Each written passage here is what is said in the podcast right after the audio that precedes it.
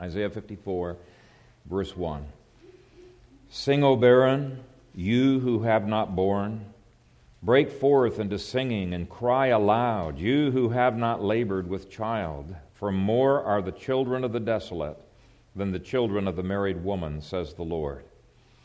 Now, Paul quotes this passage in Galatians chapter 4 and applies it to the church, and his application, I think, is just marvelous. It's an incredible and fascinating application. In context, Paul is saying, do not imitate Abraham when he sought to fulfill God's promise in his own strength, in his own wisdom.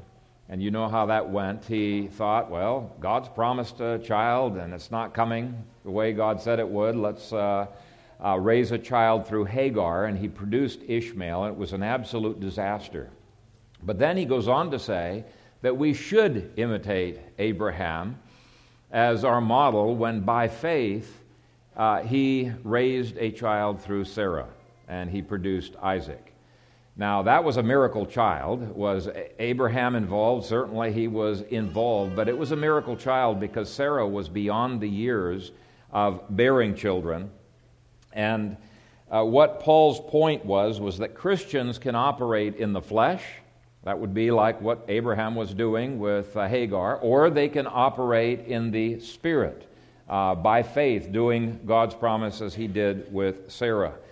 And when we deny that we are barren, and we think we can fulfill God's promises in our own strength and our own abilities, we don't give glory to God. On the other hand, when we acknowledge that we are barren, that without Christ we can do nothing, that uh, in me, that is in my flesh, dwelleth no good thing, as the Apostle Paul said, then when God produces fruit through us, he alone gets the glory. And so Paul uses Abraham to tell us walk in the Spirit by faith.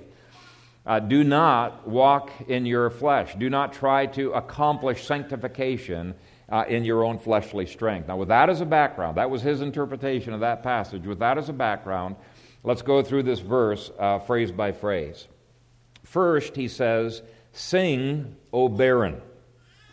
The fact that we are barren should not make us give up in sadness, but that tends to be our first uh, temptation. We think, Woe is me, I'm barren, I can't accomplish anything. And so we give up, we throw up our hands in frustration. Paul wants us to recognize yes, without Christ I can do nothing, I am barren. But he wants us also to rejoice that in my weakness, God's strength is made perfect. That's what the rejoicing is all about. And I want you to notice when it is that we sing by faith. It's not after we've received the children. He says, Sing, O barren, you who have not borne. We should be so convinced of God's power in our lives that we can rejoice even before we see God's answer to our prayers. Uh, we can rejoice by faith because we know God's a God who cannot lie. He will accomplish all that He has uh, promised. If God has promised something, it is as good as done, and God calls us to rejoice that it will be done even before we see the answer. Now that's faith. And Abraham had the laugh of faith in one passage. He goes on to say, Break forth into singing and cry aloud, you who have not labored with child.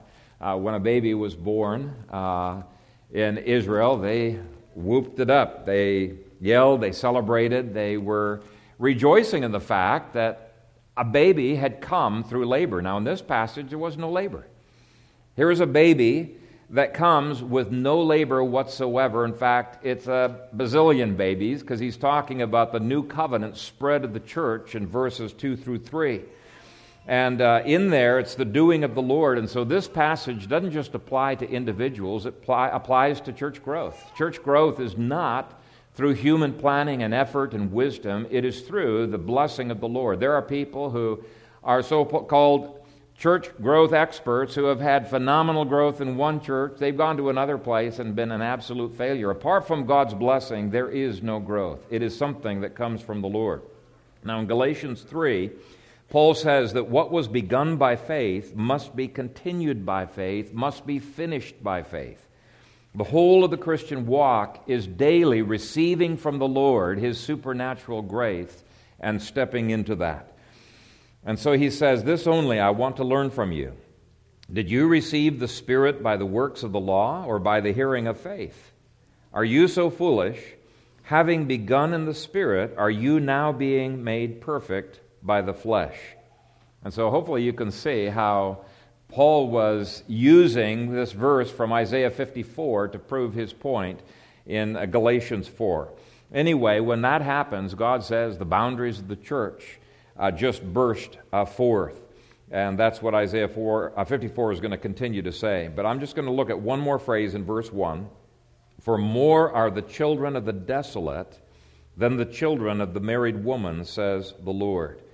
When we finally learn to walk by faith, as Abraham and Sarah finally learned to walk uh, by faith uh, uh, in connection with Isaac, we discover that God's provision is more than enough. And I love that phrase in that verse more than. More than. It's a phrase that comes up uh, repeatedly in Scripture. God's grace can produce more than anything that we could produce in the flesh. In fact, I think that's one of the purposes of the Sermon on the Mount is to show Pharisees that they cannot accomplish God's will. It's impossible.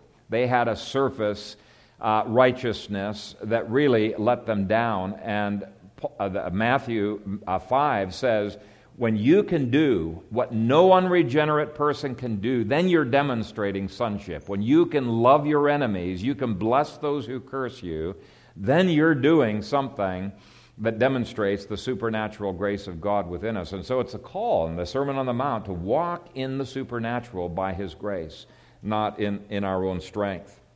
And so Scripture says where sin abounds, grace abounds much more. And you can even apply that to eschatology in terms of numbers.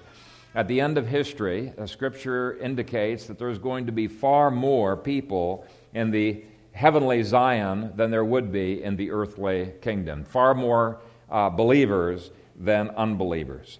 And so I think this is just a very, very cool uh, promise to go to the Lord's table with. Uh, even though we cannot accomplish our Christian calling in our own strength, we've got a lot to rejoice on because in our weakness, God's strength is made perfect. Father God, we come to you this morning rejoicing for provision, rejoicing that even when we feel barren, we feel helpless, we feel unable to enter into the commandments that you have given to us, the very fact that you have commanded us should stir up our faith to believe that you will enable that which you have commanded.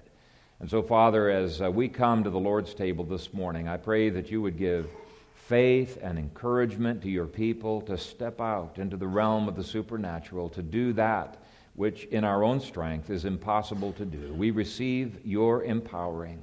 We receive the fullness of your Holy Spirit, and we pray it would not only be sufficient for us, but as we drink of Christ, that out of our innermost being would flow rivers of living water. We commit ourselves to you in this covenant. In Jesus' name, amen.